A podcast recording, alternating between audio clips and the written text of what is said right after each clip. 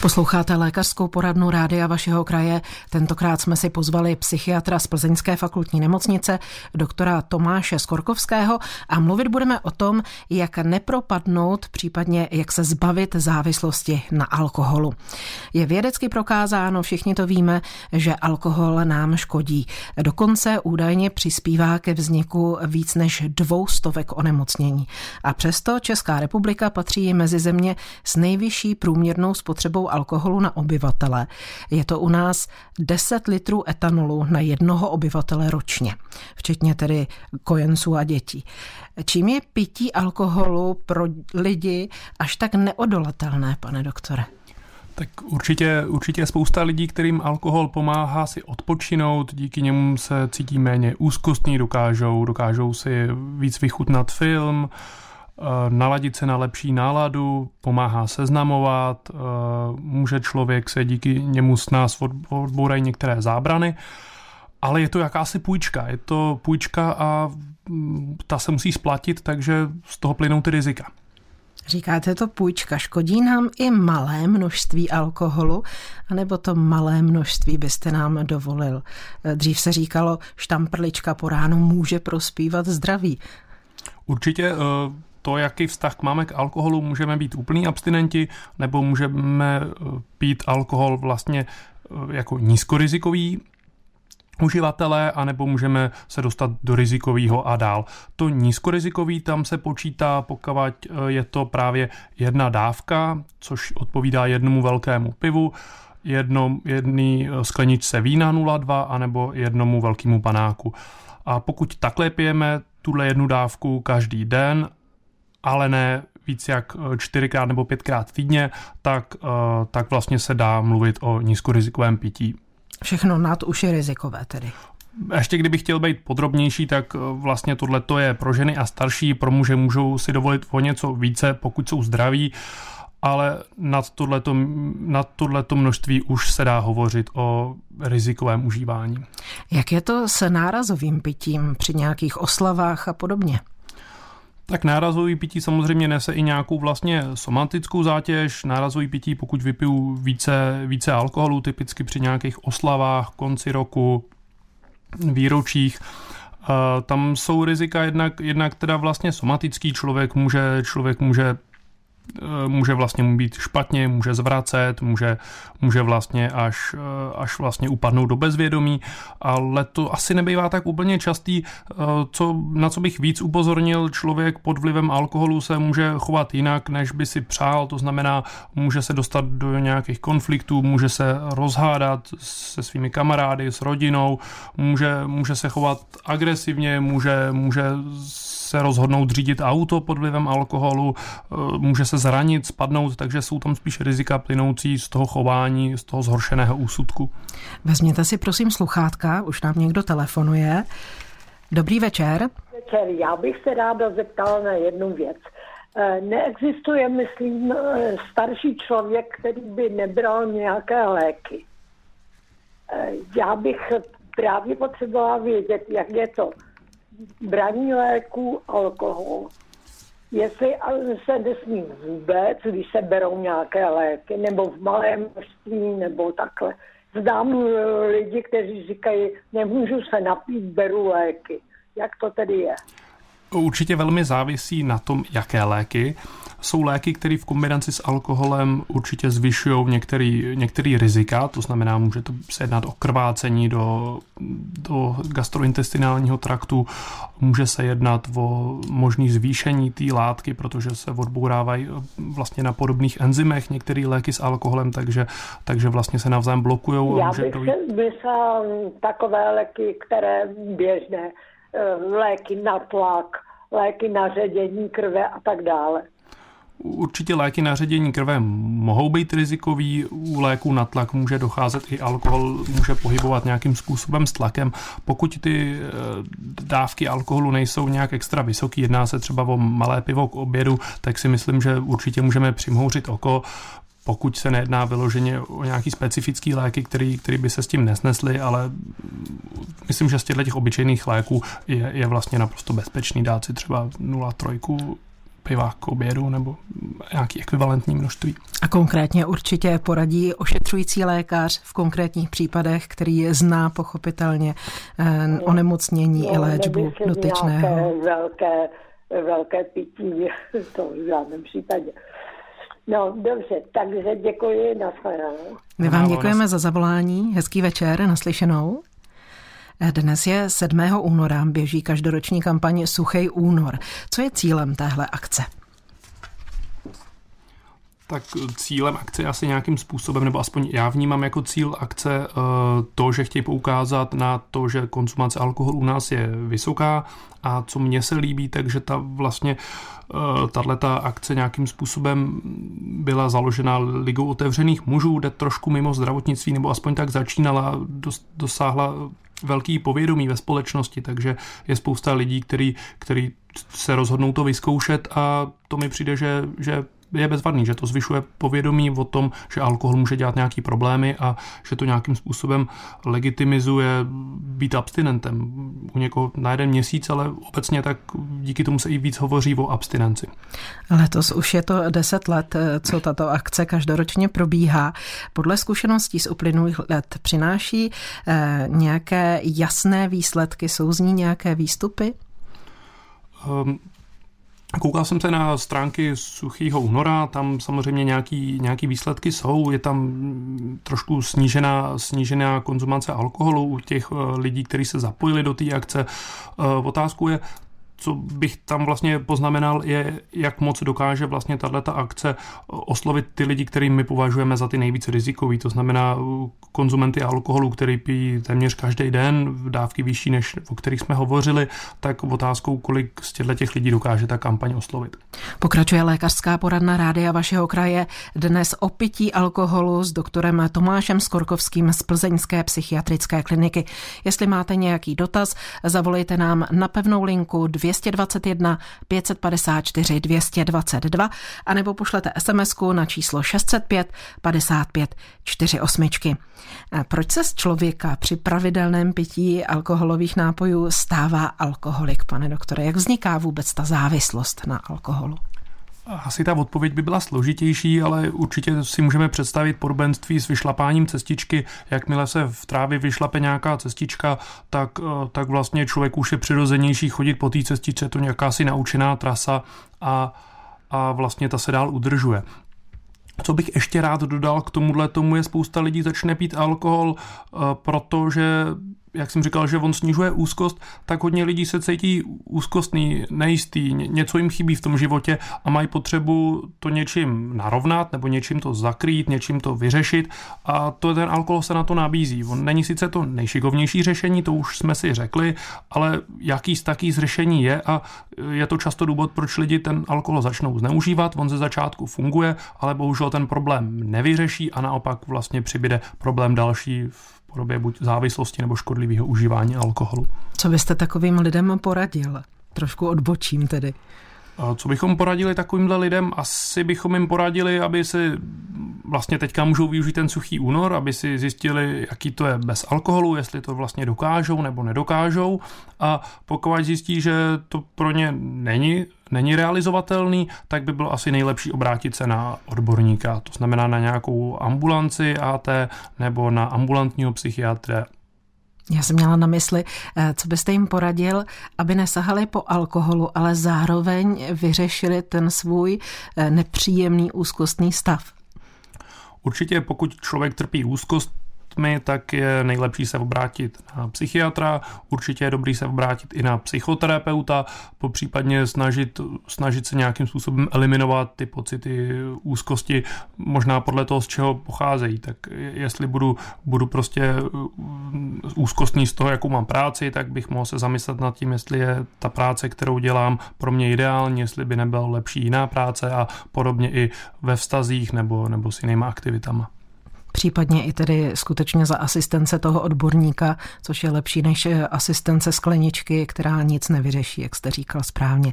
Eh, kdy už je člověka možné označit za alkoholika? Je proto nějaká definice? Tak určitě já bych místo slova alkoholik použil závislost na alkoholu a závislost na alkoholu pardon, se pozná podle vlastně šesti bodů. Jednak je přítomen bažení nebo craving, to znamená silná touha po požití alkoholu. Je přítomná snížená sebekontrola, to znamená, že vlastně člověk už není schopen si to naplánovat a vlastně podlehne tomu lákadlu alkoholu. Pokračuje i přes škodlivé následky, to znamená, že vlastně ví, že mu to nějakým způsobem škodí, ať už zdravotně nebo psychicky, ale stejně pokračuje. Eh, je zvýšená tolerance, potřebuje vyšší množství alkoholu, aby dosáhl stejného efektu.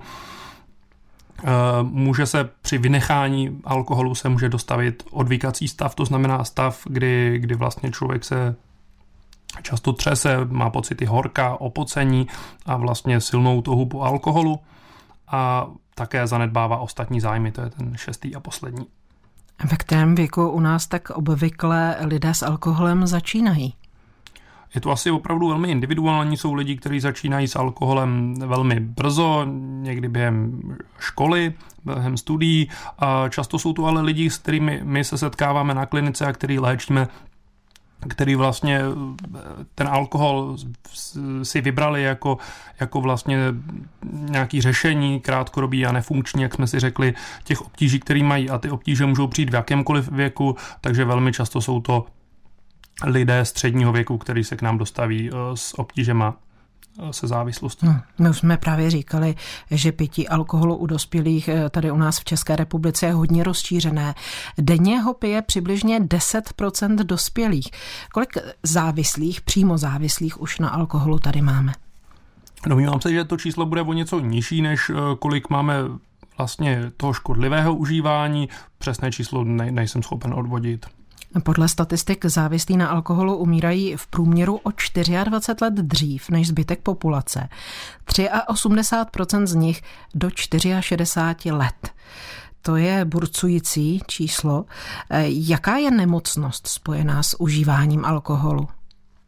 tak vlastně konzumace alkoholu, když je velmi zvýšená, což u pacientů se závislostí na alkoholu by se dalo předpokládat, tak uh, alkohol má negativní vliv na gastrointestinální trakt, to znamená, může se to projevit různýma průjmama, bolestma břicha, zvracením, žaludečními vředy, poškozuje játra, slinivku, poškozuje srdce, zvyš, nějakým způsobem může tlak zvyšovat, podílí se na kardiomyopatii, zvětšování srdíčka, srdečního svalu, poškozuje i nervový systém, včetně mozku, Eh, endokrinní systém, působí na to testosteron, může způsobovat až impotenci u mužů.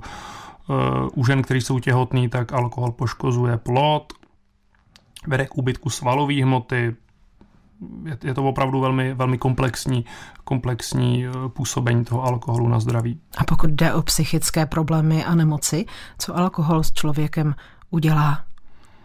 Alkohol určitě, určitě prostě může působit na to, jak se chováme, to znamená často vlastně zhoršuje atmosféru doma v rodině, snižuje kvalitnu partnerských vztahů, kamarádských vztahů, zhoršuje zařazení práce, tím pádem člověk často přichází o kamarády, může přicházet o práci, často přichází i o rodinu nebo velmi výrazně zhoršuje, zhoršuje se kvalita vztahů v rodině. A co se psychiky týče, tak samozřejmě u, závislo, u pacientů, kteří jsou závisí na alkoholu, ty projevy můžou imponovat různou úzkostí, depresí, ale jak říkám, často, často tyhle ty obtíže tam byly už předtím, než eh, člověk začal užívat alkohol a ten alkohol právě začal užívat proto, aby krátkodobě se snažil tím tyhle ty obtíže psychicky řešit. Ale vlastně se jenom prodlouží, prohloubí. Jaké bývají důvody toho, že potom lidé, eh, kteří už mají potíže s alkoholem, se i odhodlají eh, přijít k vám, obrátit se na toho odborníka a léčit se? Já mám tedy zkušenost, že velmi často zatím stojí nějakým způsobem rodina, občas i zaměstnavatel, a to je často takový prvotní impuls a pak, eh, pak vlastně záleží, jak moc aktivní je v tom eh, ten daný, ten daný vlastně člověk, který má ten problém. Eh, může si to více či méně uvědomovat, ale bohužel velmi častý je, že to uvědomování není vlastně dostatečný, že že ten problém vnímá jako menší, než jaký skutečně je a tu bych se možná vrátil k tomu suchým únoru, to se mi zdá hezký, že spousta, spousta lidí si může uvědomit, že ten alkohol vlastně konzumují častěji a potřebují k životu víc, než si mysleli a, a právě pro tyhle, ty, pro tyhle ty lidi eh, může ten suchý únor být vlastně nějakým, nějakým ukazatelem toho, jak, jak moc, jaký ten vztah k tomu alkoholu vlastně doopravdy mají. Český rozhlas Plzeň, co vás zajímá. Vysíláme lékařskou poradnu, ve které je s námi psychiatr Tomáš Skorkovský z Plzeňské fakultní nemocnice. My jsme opakovaně mluvili o tom suchém únoru, o té kampani. Projeví se nějak měsíc úplné abstinence, pokud to skutečně někdo z účastníků dodrží a vydrží eh, na našem zdraví? Pocítí to nějak ten dotyčný? Tak domnívám se, že tohle bude určitě velmi individuální, bude záležet, o koho se jedná, kolik alkoholu konzumoval, v jakém je věku a jakém zdravotním stavu, ale určitě by mohl pozorovat zlepšení spánku, nárůst energie, mohl by si zlepšit i sebevědomí tím, že, tím, že vlastně třeba se mu povedlo abstinovat, získá víc volného času, ušetří peníze, eh, zřejmě vykouří méně cigaret, pokud je kuřák, protože určitě mm, pod vlivem alkoholu a s pivem v ruce se určitě těch cigaret vykouří víc. Může dojít i třeba k poklesu váhy, protože jsou to přece jenom prázdné kalorie, ten alkohol. Eh, může třeba pozorovat i zlepšení vztahu a zvýšení produktivity v práci a určitě by se dal najít i podobně, podobně více věcí. A když někdo vydrží ten měsíc nevypít ani kapku alkoholu, je to důkaz eh, pro něj i pro okolí, že není závislý na alkoholu? A asi záleží, záleží vlastně, jakou má, jakou má ta daná osoba historii. Určitě, jestliže jednou se někdo k závislosti propije, tak je to ta vyšlapaná cestička, která v krizové situaci při nějakém stresu znova, může, znova se může objevit a člověk znova po ní projít a dostat se tam, tam kde byl. Takže uh, určitě jsou lidé, kteří u nás podstoupili léčbu závislosti, nějakou dobu nepí teďka, ale je to pro ně velmi rizikové a jakýkoliv konzumace alkoholu může znova rozhořet u nich to závislostní chování a dojít, dojít vlastně k, opět k nadužívání alkoholu a se všema socioekonomickýma dopadama. Takže nedá se říci, že takhle nebo takhle dlouhá abstinence znamená eh, vyléčení se ze závislosti. Určitě závislost je, je problematika celoživotní a, a v podstatě člověk musí být opravdu velmi opatrný, jestliže jednou, jestliže jednou se k závislosti propije, tak je to něco, s čím už se úplně nerozloučil a musí být obezřetný a, a většinou doporučuji nějakou formu doléčování nebo psychoterapie. Určitě to prostě brát v povědomí, být na to připravený a, a ne si myslet, že se může vrátit k alkoholu tak, jak, jak se věnoval předtím, než u něj ty problémy začaly. Dobře, a ještě k té mé předchozí otázce. E, někdo si dá za cíl, teď suchý únor, měsíc nepiju. Okolí mu tvrdí, že je závislý na alkoholu, on vydrží ten měsíc nepít, pak se k tomu normálně vrátí, ale řekne právě tomu svému okolí, nejsem závislý na alkoholu. Vidíte to celý měsíc, jsem skutečně nevypil ani kapku. Je to to správné potvrzení? Eh, lidi jsou určitě naprostý přeborníci v tom umět si lhát do kapsy, takže takže i v tomhle případě se může jednat eh, o to, že si ta daná osoba dotyčná lže, ale u někoho to může být i, i vlastně jakýmsi důkazem, ale spíš bych to bral jako vnitřní důkaz a je potřeba se vyznat ve svých pocitech a ve svých možnostech, takže může mu to nějakým způsobem předestřít to, jaký ten vztah k alkoholu má. Sám si může vlastně zjistit, jak je pro něj těžký se tomu alkoholu vyhnout a pak by se měl zařídit podle sebe, ideálně, ideálně tu konzumaci snížit, jestliže byla riziková předtím. Pokud se zaměříme na léčbu závislosti na alkoholu jako takovou, v jakých případech stačí ambulantní léčba a kdy už je lepší potom hospitalizace? Já tedy musím říct, že u nás v nemocnici je pouze e, léčba závislosti za hospitalizace, to znamená, že mám vlastně zkušenost více s pacienty, který, který vlastně už potřebují tu léčbu za hospitalizace a pro nás e, nejčastěji jsou to pacienti, kteří, kteří vlastně e, v podstatě kontinuálně pí alkohol a vlastně vynechání toho alkoholu, vydechání těch dávek alkoholu by pro ně bylo vypuknutí odvykacího stavu, který může být opravdu velmi náročný a i život ohrožující. A co všechno léčba závislosti na alkoholu zahrnuje? Léčba závislosti na alkoholu, mluvíme-li o té zahospitalizace, není v naší republice uniformní, velmi se liší, liší se svojí délkou i programem. U nás eh, v plzeňské nemocnici fakultní eh, je vlastně sedmitýdenní a je více než jinde, troufám si říct, zaměřená psychoterapeuticky, a řekl bych, že vlastně psychoterapie a režimová terapie jsou hlavními, hlavními prvky, který, který vlastně dělají uh, režimovou terapii, reži, nebo který dělají tu léčbu hospitalizační tou léčbou. Takže chápu to správně tak, že spíše nepředepisujete svým pacientům, eh, kteří se snaží zbavit závislosti na alkoholu, žádné léky třeba, aby překlenuli ty abstinenční příznaky? Bývá určitě léky na překlenutí abstinenčních příznaků jsou tedy léky, které určitě dáváme vlastně pravidelně a dáváme je v podstatě všem, kteří to potřebují. U některých pacientů musím říct, že vlastně léky vysazujeme, protože jakmile u nich odezní problémy nebo jakmile u nich odezní vliv alkoholu, tak často i ten psychický stav ta se zlepší, zlepší se nálada a, a vlastně motivace a, a kolikrát léky ani nepotřebu.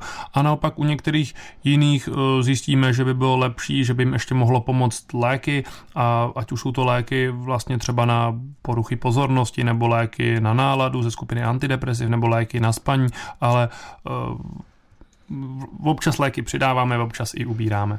A vy jste se zmínil o tom, že při snaze odvykat, mm-hmm. tak e, mohou přijít i až život ohrožující stavy. To je ve kterých případech? To je vlastně jednou z nejtěžších, eh, nejtěžších částí vlastně té závislosti. Eh, pokud člověk, který je zvyklý konzumovat opravdu velké množství alkoholu, mluvíme třeba o, řekněme, litru tvrdého alkoholu denně, tak vlastně vynechání alkoholu určitě, určitě není vlastně doporučený, protože protože vlastně ten nervový systém eh, je zvyklý fungovat v s tím, že má litr alkoholu a pokud se vysadí, tak je to jako když máme vyvážený e, závaží proti sobě na váze a najednou odendáme z jednoho ramene. To znamená, že dojde k obrovský nerovnováze a tahle ta nerovnováha se může projevit až eh, delíriem a vlastně tam je asi desetiprocentní umrtnost. Takže je to opravdu velmi nebezpečný stav a je potřeba eh, při odvykacím stavu eh, vyhledat odborníka. O alkoholu si v lékařské poradně rádia vašeho kraje povídáme s psychiatrem Tomášem Skorkovským. Ještě jednou zopakuji naše telefonní čísla 221 554 222 pro zavolání a 605 55 48 pro SMSky. Zaznělo tady, že máte větší zkušenost s hospitalizací závislých na alkoholu. Jak dlouho bývají hospitalizováni, když se ze své závislosti léčí? U nás na klinice je, náš program sedmitýdenní, ale většina programů v republice jsou o něco delší, obvykle tříměsíční. Nevím, jestli, jak jste říkal, nemáte úplně to srovnání, ale dalo by se říci, že ta hospitalizace má rychlejší nebo trvalejší výsledky než ambulantní léčba? Tak uh, určitě vlastně je jistější v tom, že, že ta daná osoba minimálně těch sedm týdnů ne, se nenapije, takže tam je prostě větší kontrola a vlastně může to být dobrý uh, dobrý začátek, dobrý období, kdy se dá vybudovat nebo kdy lze vybudovat náhled na to onemocnění, respektive náhled na tu závislost a kdy se dá pracovat s motivací, kdy člověk může vidět ostatní, ostatní lidi, kteří bojují s podobnýma obtížema, takže určitě to hodnotím jako, jako vlastně tu metodu nejšikovnější. A jaká bývá úspěšnost je třeba z toho dlouhodobého hlediska? Kolik závislých alkoholiků se stane abstinujícími alkoholiky? Uh, já jsem vlastně nedávno na tohle dělal rešerši v literatuře a vychází to, že to, že rok abstinovat po léčbě vydrží necelých 50%. Ale hodně záleží vlastně, kdo tam vstupuje. Určitě jsou zařízení, který kam vstupují třeba eh, pacienti nebo lidé vlastně eh, s lepšími prognostickými faktory a někam s horšími. Záleží to určitě podle kraje, podle daného zařízení. Ono vlastně abstinující alkoholik se už, by se už nikdy neměl dotknout alkoholu ve svém životě potom, neměl by se napít. Ideálně ne. Vezměte si prosím sluchátka, opět nám někdo telefonuje. Dobrý večer. Dobrý večer. Slyšíme se, můžete se ptát? Halo. Ano, povídejte. Dobrý večer, já jsem se chtěl zeptat, uh, uh, mám takový názor na to, uh, dává se, že třeba plzeňská 12 po nemocech a tak dále a pivo na, na žaludek, na trávení, že je velmi dobrý, než nějaký vody, které obsahují nějaký usazeniny.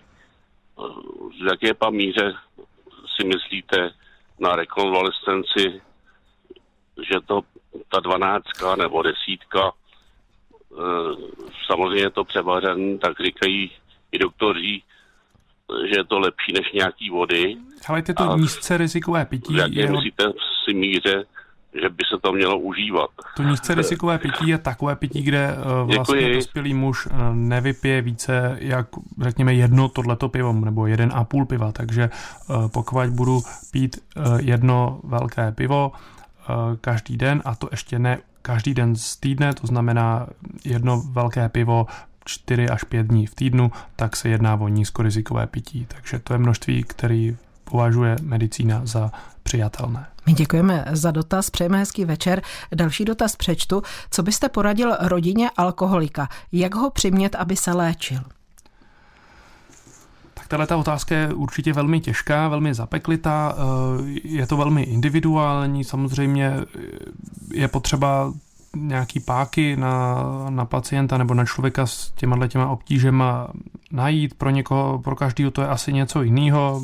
Někdo si, někdo si vlastně nechá domluvit, co se týká nějakých argumentů. Pro někoho někdo jiný na argumenty vůbec neslyší, takže alkohol je určitě eh, závislost a alkohol jsou problémy, které zasahují celou rodinu, takže takže prostě občas, občas je, vlastně dochází třeba i na psychoterapii uh, celá rodina, protože to prostě rozbíjí tu stabilitu, rozbíjí to, rozbíjí to vlastně to fungování rodiny a při, přivádí to psychické obtíže i, i v ostatním členům rodiny. Takže to, je to opravdu těžký, snadná odpověď neexistuje. Eh, asi, asi prostě vyzkoušet toho, co nejvíc a často musím říct, že se setkávám s pacienty, který, který rodina nějakým způsobem, eh, nějakým způsobem něco odmítne. Často, často to je těsně před rozvodem, často to je těsně před vyhozením z práce a to jsou vlastně, to je takový, takový pro spoustu lidí takový poslední, poslední moment. Psychiatr Tomáš Skorkovský nám radí v lékařské poradně rádia vašeho kraje, jak a proč nebýt závislými na alkoholu, jak se závislosti na alkoholu zbavit. Jak se stavíte takovým netradičním přístupům v léčbě alkoholismu. Například v poslední době se mluví o léčbě psychedeliky, která u nás ale zatím není možná, není povolená, to je třeba zdůraznit tak nejedná se určitě jenom o léčbu psychedeliky, jedná se o psychedeliky asistovanou psychoterapii, to znamená, že vlastně dochází k psychoterapeutické práci vlastně během změněného stavu vědomí. Eh, existují na to různé indikace, různé studie. Eh, z těchto těch látek se používají aktivní látky z lisohlávek, používá se eh, na to i ale ketamín a nebo vlastně MDMA. V legální látka je jedině ketamín, která je vlastně nějakým způsobem využívaná jako léčivo v anestezii, takže je možný využít i v téhle indikaci, ale běžně se používá spíše jenom eh, na léčbu depresí momentálně. Vy jste se zmínil o lisohlávkách. Nás se nedávno jedna z posluchaček ptala na léčbu závislostí lisohlávkami. Co byste jí vzkázal? Vlastně u těchto těch psychedelik hodně závisí na té na psychoterapeutické práci, protože, jak jsem říkal, je to psychedeliky asistovaná psychoterapie, takže vlastně kdyby člověk se sám rozhodl k užití lisohlávek, tak předpokládám, že by vedle sebe neměl toho terapeuta a při takovém, při takovém požití může dojít i k, nebo nese sebou tak i rizika Eh, jako vlastně asi nejznámější bad trip, to znamená, že vlastně ten eh, navozený, eh, ta navozená změna toho vědomí je nepříjemná, člověk se může něčeho bát a v závislosti na tom může i třeba někam vyskočit, někam slíst, eh, ublížit si, dojít k nějakému zranění, takže určitě to má nějaký rizika. A nešlo by ten, nevím jak to označit, transformační stav možná, hmm. Eh, který pomáhá při zbavování se závislostí, navodit i nějakou jinou cestou než zrovna užitím psychedelik?